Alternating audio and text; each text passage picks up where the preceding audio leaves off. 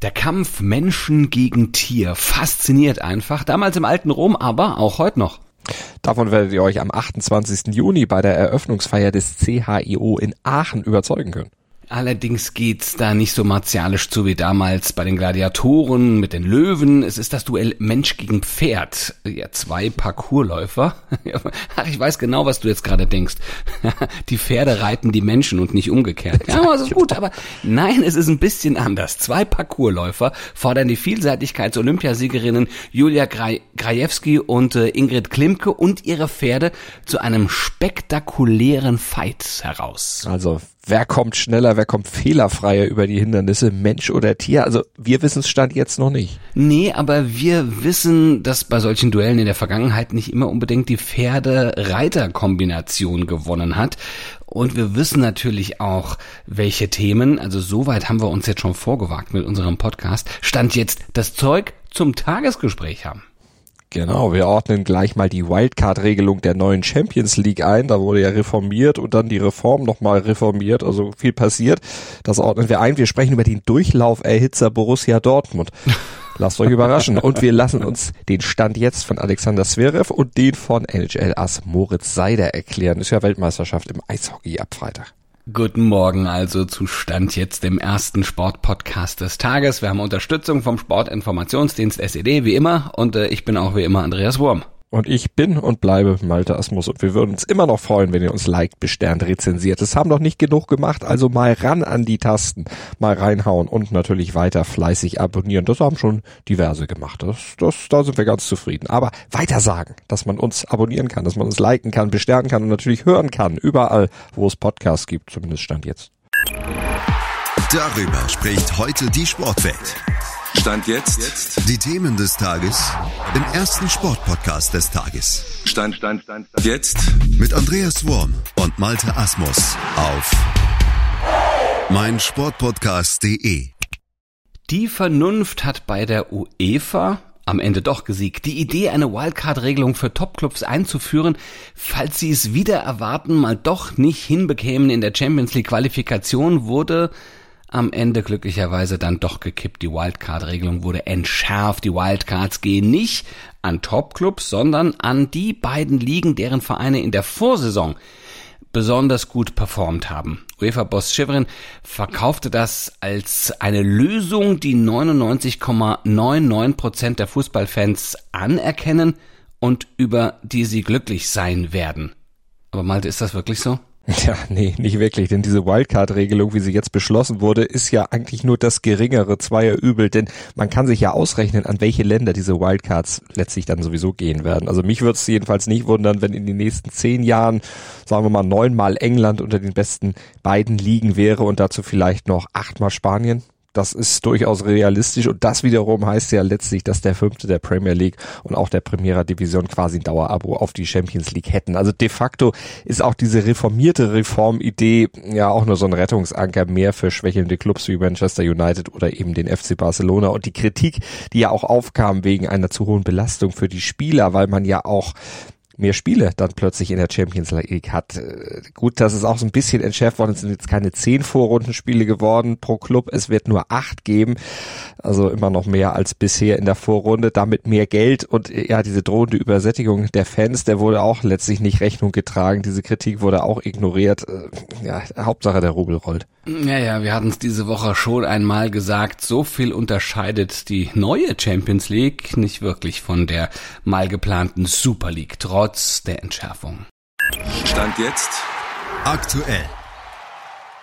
Die French Open stehen vor der Tür. In zehn Tagen geht es dann los mit dem Sandplatz Grand Slam in Paris. Da wollen alle bestens in Schuss sein und deshalb nutzen sie in dieser Woche in Rom das Masters quasi als letzte Vorbereitung. Und unser Tennisexperte Andreas Thies von Chip Charge, der steckt auch schon mittendrin in den Vorbereitungen. Der wird euch ja dann auch wieder mit Chip Charge dann während der French Open regelmäßig fast täglich auf dem aktuellen Stand halten. Und er hat sich jetzt vorab schon mal drei Spieler rausgepickt, die er jetzt bei uns in ihn, ja, auf ihren Stand jetzt hin abcheckt. Andreas, um wen geht's da? Zum einen ist da Alexander Zverev. Das deutsche Tennis-Aushängeschild zählt sich momentan nicht selbst zu den Favoriten, was den Ausgang in Roland Garros angeht. Qua seiner Weltranglistenposition 3 wird aber trotzdem zu den Namen gehören, über die diskutiert wird. Zverev hatte bei einem seiner Lieblingsturniere in Madrid in der letzten Woche einen starken Eindruck hinterlassen. Das Finale erreichte er nach Siegen unter anderem über Felix Auger-Aliassime und seinen Angstgegner Stefanos Tsitsipas. Dort war er chancenlos gegen Carlos Alcaraz gewesen. Am gestrigen Mittwoch hatte er seinen ersten Auftritt auf dem Campo Centrale in Rom. Er trat gegen den Argentinier Sebastian Baez an. Baez ist erst 21 Jahre alt und ist einer der Aufsteiger dieser Saison. Er gewann das Turnier in Estoril vor zwei Wochen und hatte in dieses Match eine Siegesserie von acht Matches gebracht. Dementsprechend selbstbewusst startete Baez in dieses Match. Er ist gerade mal 1,70 Meter groß, zeigte gegen Zverev aber eine bemerkenswerte Aufschlagsleistung. Der musste Ruhe bewahren, was bei nur vier Punkten beim Return nicht allzu leicht fiel. Doch im Tiebreak des ersten Satzes machte Zverev die entscheidenden Winner und gewann mit 7 zu 6. Im zweiten Satz reichte dem Deutschen ein Break, um am Ende mit 7 zu 6 und 6 zu 3 in die nächste Runde einzuziehen. Dort trifft er heute auf den Australier Alex de Menor. Die Form stimmt beim Deutschen, auch wenn der Aufschlag mitunter wackelt und das Selbstvertrauen noch nicht so ausgebildet ist wie Ende 2021.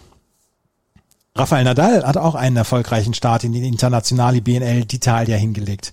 Gegen John Isner war der Sieg zu keinem Zeitpunkt gefährdet und Nadal siegte locker in zwei Sätzen. Was das über seine Form aussagt, kann man nicht wirklich beantworten. Zu groß war der Unterschied zwischen ihm und Isner. Eine bemerkenswerte Statistik sei hier aber nochmal geteilt.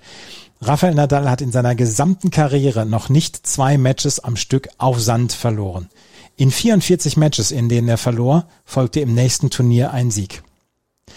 Bei den Frauen ist Iga Swiatek derzeit das Maß aller Dinge. Die Nummer eins der Weltrangliste hat die letzten vier Turniere, die sie gespielt hat, allesamt gewonnen. Letzte Woche in Madrid nahm sie sich eine kleine Auszeit und trat nicht an. Das tat aber ihrer Form keinen Abbruch. Gegen Elena Gabriela Rusa aus Rumänien, immerhin die Nummer 57 der Weltrangliste, geriet sie zu keinem Zeitpunkt des Matches unter Druck und gewann ganz klar in zwei Sätzen 6 zu 3 und 6 zu 0. In der nächsten Runde wartet Viktoria Azarenka auf Swiatek. Die French Open könnt ihr auch hier auf meinsportpodcast.de verfolgen. Philipp Joubert und ich, Andreas Thies, werden im Podcast Chip and Charge in aller Ausführlichkeit auf die Matches in Paris schauen. Es wird eine Auslosungsvorschau geben und regelmäßig alle Neuigkeiten vom Tage. Einfach Chip and Charge im Podcatcher eures Vertrauens abonnieren. Und jetzt zurück zu Malte und Andreas zu Stand jetzt. Top und Flop. Top des Tages ist warmer Geldregen wie der, den die Spielvereinigung Unterhaching bald im Hause haben wird. Die bildeten einst Nationalspieler Karim Adeyemi aus, verdienten dann damals schon am Verkauf an RB Salzburg, kassierten jetzt auch bei dessen Weiterverkauf zu Borussia Dortmund nochmal ordentlich mit. Angeblich stehen Haching 22 Prozent der Ablösesumme und an möglichen Bonuszahlungen zu. Das wären einige Millionen. Und die eröffnen Haching jetzt wirtschaftlich und strukturell völlig andere Möglichkeiten für die Zukunft, freut sich Präsident Manni Schwabel. Das ist doch mal ein Top. Und Flop des Tages ist der erzwungenermaßen möglicherweise eher leise Abschied von Trainer Stefan Leitl bei Absteiger Kräuter Fürth. Der wechselt ja nach Hannover, aber der wird jetzt auch noch um seinen letzten Auftritt mit seinem alten Club gebracht, denn eine Corona-Infektion, die droht ihn jetzt um das Saisonfinale und den Abschied an der Seitenlinie zu bringen. Das ist schon echt doof. Top-Thema. Der Fall Erling Haaland, der Wechsel zu Manchester City, hat mal wieder gezeigt, Borussia Dortmund ist einfach ein perfektes Sprungbrett für junge Fußballtalente auf dem Weg zum ganz großen Star. Das stimmt, aber man könnte es natürlich auch ein bisschen anders formulieren. Der BVB hm. ist sowas wie ein Durchlauferhitzer. Ja, stimmt. Es bringt auf der einen Seite, ja, es klingt fies, aber es bringt naja, auf der einen Seite dem Club natürlich Geld in die Kasse, kostet auf der anderen Seite aber immer auch wieder sportliche Qualität, immer wieder aufs Neue. Und passt natürlich eigentlich gar nicht zum Anspruch, den Dortmund hat. Ne? Echte Liebe, das ist ja eigentlich der Markenclaim, den man da sich ausgedacht hat. Ja, es ist ein Markenclaim und es ist einfach auch nur Marketing, muss man sagen. Es ist nämlich Fluch und Segen zugleich. Aber nicht nur für den Club, sondern auch für den Spieler. Denn nicht immer erweist sich der Schritt weg vom BVB unbedingt als das Beste für die Karriere. Also bei Christian Pulisic zum Beispiel, da hat's alles gepasst. Aus den USA geholt für die U17 des BVB damals. Dann hat er sich auf dem Flügel hochgespielt, 127 Spiele gemacht, darin 19 Tore geschossen, 26 vorbereitet. Ja, das äh, hat dann Begehrlichkeiten geweckt und dann ist er für 64 Millionen Euro im Januar 2019 nach Chelsea gewechselt, durfte aber noch bis Sommer dann beim BVB kicken. Der wurde da quasi dann gekauft, aber eben doch nochmal geparkt. Danach ging es dann erst nach England, aber da hat er dann mit Thomas Tuchel die Champions League geholt.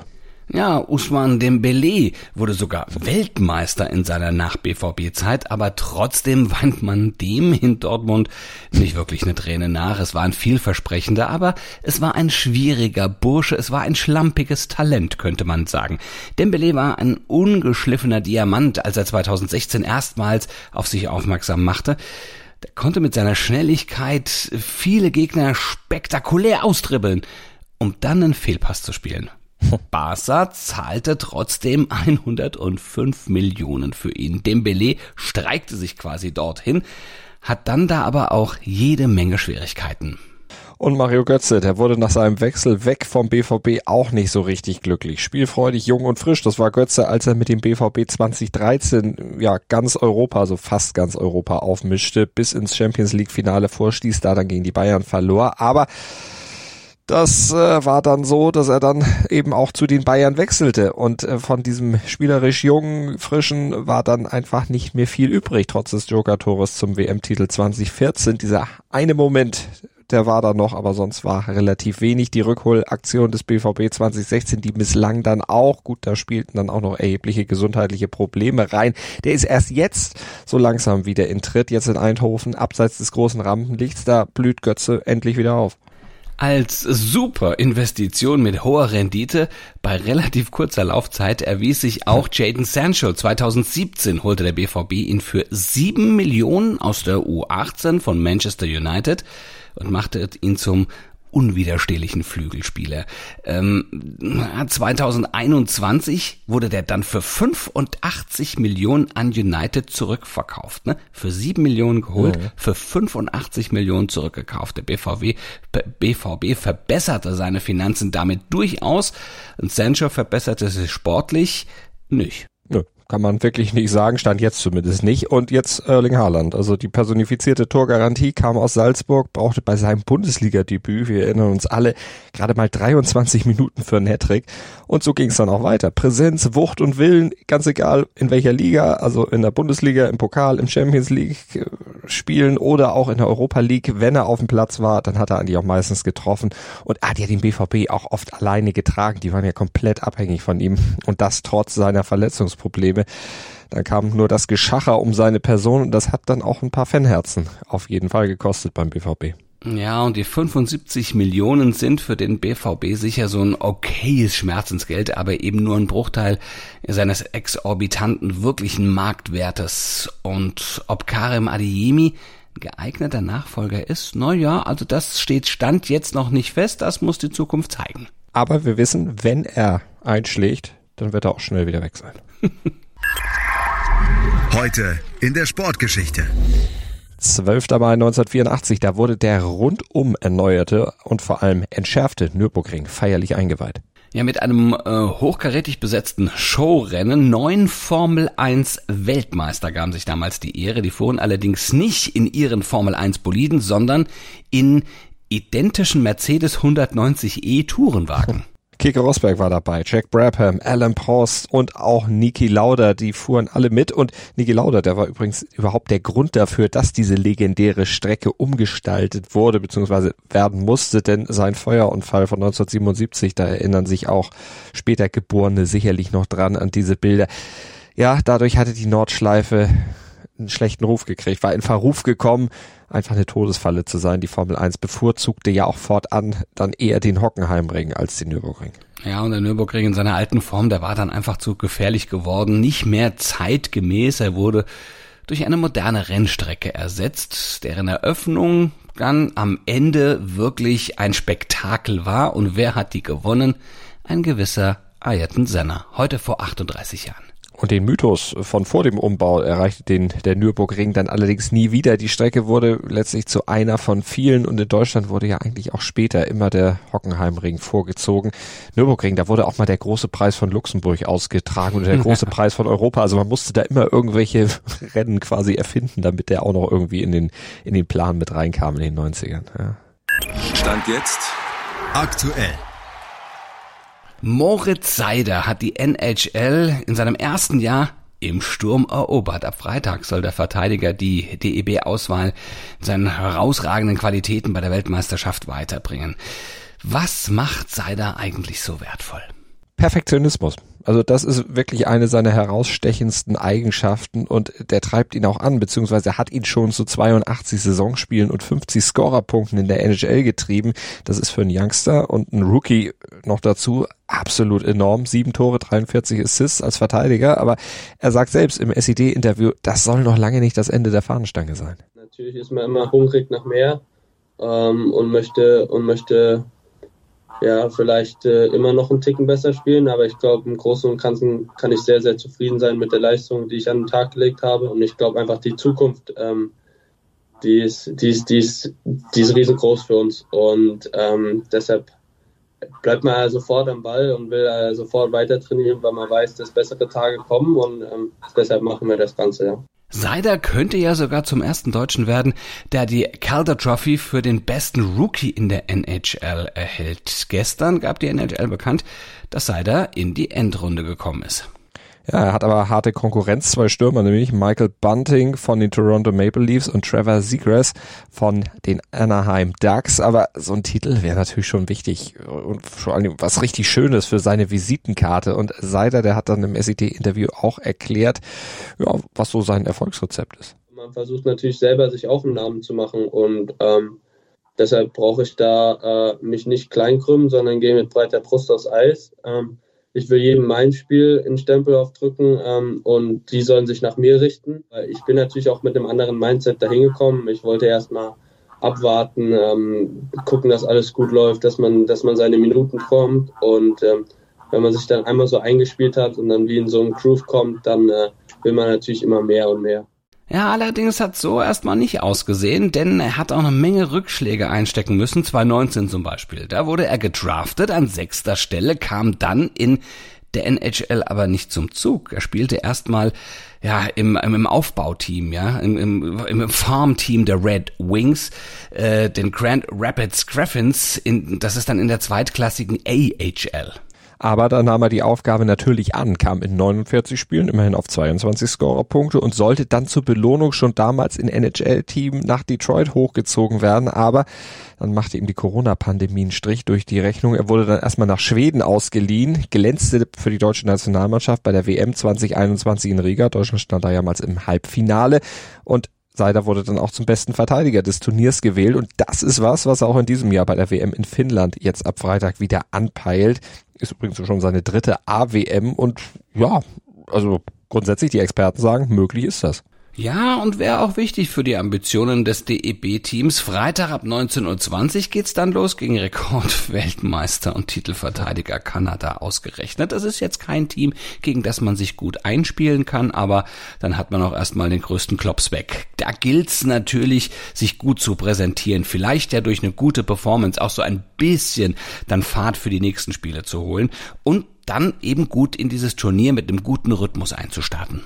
Und das hatte Seider gestern ja schon bei uns gesagt, wenn die DEB-Truppe einmal in diesem Rhythmus drin ist, dann ist sie schwer zu stoppen. Ihr könnt euch davon überzeugen. Die deutschen Spiele gibt's übrigens bei den Kollegen von Sport 1. Das bringt der Sporttag. Stand jetzt. Und heute geht's für Alexander Zverev und die anderen Tennisstars beim Sandplatz Masters in Rom dann wieder weiter. Wir haben es ja eben schon gehört. Formaufbau für die in eineinhalb Wochen beginnenden French Open steht da auf dem Programm. Ja, und für die Radstars beim Giro geht es auf die sechste Etappe. Das 192 Kilometer lange Teilstück von Palmi nach Skaler kommt eher den Sprintern entgegen. Lennart Kemner vom Team Bora, der darf heute nach seinem sensationellen Etappensieg am Dienstag den Ätna hoch noch mal ein bisschen verschnaufen. Und mehr dazu erfahrt ihr beim Sportradio Deutschland. Die halten euch dann auch während unserer Urlaubsauszeit ganz aktuell auf dem Laufenden im Webstream auf sportradiodeutschland.de oder über DAB+. Ja, Urlaub bedeutet, wir sind am 31. Mai wieder für euch da. Das ist dann ein Dienstag und wir freuen uns sehr darauf. Bis dahin habt euch wohl. Wir sind dann pünktlich um 7.07 Uhr wieder an eurer Seite im Podcatcher eurer Wahl. Ähm, natürlich zu jeder Zeit abrufbar, auch auf meinsportpodcast.de. Denkt ans Abonnieren, denkt ans Bewerten und vergesst uns bis zum 31. Mai vielleicht nicht ganz. Also wir kommen definitiv wieder bis dahin. Gruß und Kuss von Andreas Wurm und Malte Asmus. Schatz, ich bin neu verliebt. Was? Da drüben. Das ist er. Aber das ist ein Auto. Ja, eben. Mit ihm habe ich alles richtig gemacht. Wunschauto einfach kaufen, verkaufen oder leasen. Bei Autoscout24. Alles richtig gemacht. Dir hat dieser Podcast gefallen? Dann klicke jetzt auf Abonnieren und empfehle ihn weiter. Bleib immer auf dem Laufenden und folge uns bei Twitter, Instagram und Facebook. Mehr Podcasts aus der weiten Welt des Sports findest du auf meinsportpodcast.de. Schatz, ich bin neu verliebt. Was? Drüben. Das ist er. Aber das ist ein Auto. Ja, eben. Mit ihm habe ich alles richtig gemacht. Wunschauto einfach kaufen, verkaufen oder leasen. Bei Autoscout24. Alles richtig gemacht.